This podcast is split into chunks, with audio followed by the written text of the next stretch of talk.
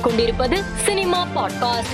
ஸ்னேகன் அறக்கட்டளையின் பெயரில் போலியாக சமூக வலைதளங்கள் தொடங்கி சின்னத்திரை நடிகை ஜெயலட்சுமி பண வசூல் செய்து வருவதாக சமீபத்தில் சென்னை காவல் ஆணையத்தில் புகார் அளித்திருந்தார்.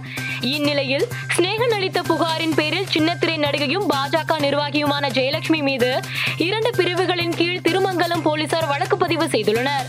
அசோக் செல்வன் தற்போது நித்தம் ஒரு வானம் படத்தில் நடித்துள்ளார். இதில் ரித்து வருமா அனுபமா முரளி சிவாத்மிகா ஆகிய மூன்று கதாநாயகிகள் நடித்துள்ளனர். தற்போது அசோக் செல்வன் அளித்துள்ள பேட்டியில் மூன்று கதாநாயகிகள் இருந்தால்தான் நடிப்பேன் என்று இயக்குனரை நான் நிர்பந்திப்பதாக வெளியாகும் தகவலில் உண்மை இல்லை என்று தெரிவித்துள்ளார். சமீபத்தில் வெளியான காந்தாரா படத்தில் இடம்பெறும் வரஹா ரூபம் பாடல் தங்களின் நவரசம் ஆல்பமில் இருந்து திருடப்பட்டுள்ளதாக தைக்குடம் இசைக்குழுவினரின் சமூக வலைதள பக்கத்தில் குற்றம் சாட்டினர். மேலும் இது தொடர்பாக சட்ட ரீதியான நடவடிக்கை எடுக்கப்படும் எனவும் தெரிவித்திருந்தனர்.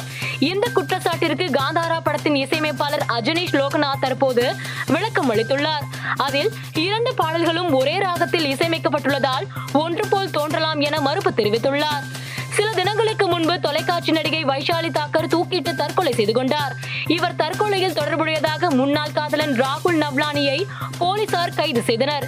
இந்நிலையில் வைஷாலியின் தற்கொலைக்கு காரணம் ராகுல் தான் என்று நெருங்கிய நண்பரான நிஷாந்த் சிங் மல்ஹானி தெரிவித்துள்ளார். அவர் கூறும்போது வைஷாலியுடன் நெருக்கமாக எடுத்துக்கொண்ட புகைப்படங்களை காட்டி ராகுல் மிரட்டியுள்ளார். உனக்கு திருமணமான போதும் என்னோடு நெருக்கமாக இருந்த புகைப்படங்களை உனது கணவரிடம் காட்டுவேன் என்று கூறியுள்ளார். வைஷாலியை எங்கேயும் நகர விடாமல் சித்திரவதை செய்துள்ளார். இதனால் மன உளைச்சலுக்கு ஆளான வைஷாலி உயிரை மாய்த்துள்ளார் என்றார். இந்திய நட்சத்திர கிரிக்கெட் வீரர் மகேந்திர சிங் தோனியும் அவரது மனைவி திருமதி சாக்ஷி சிங் தோனியும் இணைந்து தோனி என்டர்டைன்மெண்ட் என்ற திரைப்பட தயாரிப்பு நிறுவனத்தை தொடங்கி முதல் படத்தை தமிழில் தயாரிக்க உள்ளனர். இந்த படத்தை ரமேஷ் தமிழ்மணி இயக்க உள்ளார். இப்படத்தில் நடிக்கவிருக்கும் கதாநாயகன் குறித்த எதிர்பார்ப்பு அதிகரித்திருந்த நிலையில் இப்படத்தில் பொறியாளன் பியார் பிரேமா காதல் தாராள பிரபு உள்ளிட்ட படங்களில் நடித்து பிரபலமடைந்த ஹரிஷ் கல்யாண் நடிக்க உள்ளதாக கூறப்படுகிறது.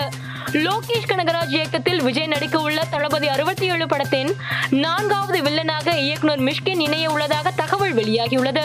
மேலும் செய்திகளுக்கு மாலை மலர் பாட்காஸ்டை பாருங்கள்.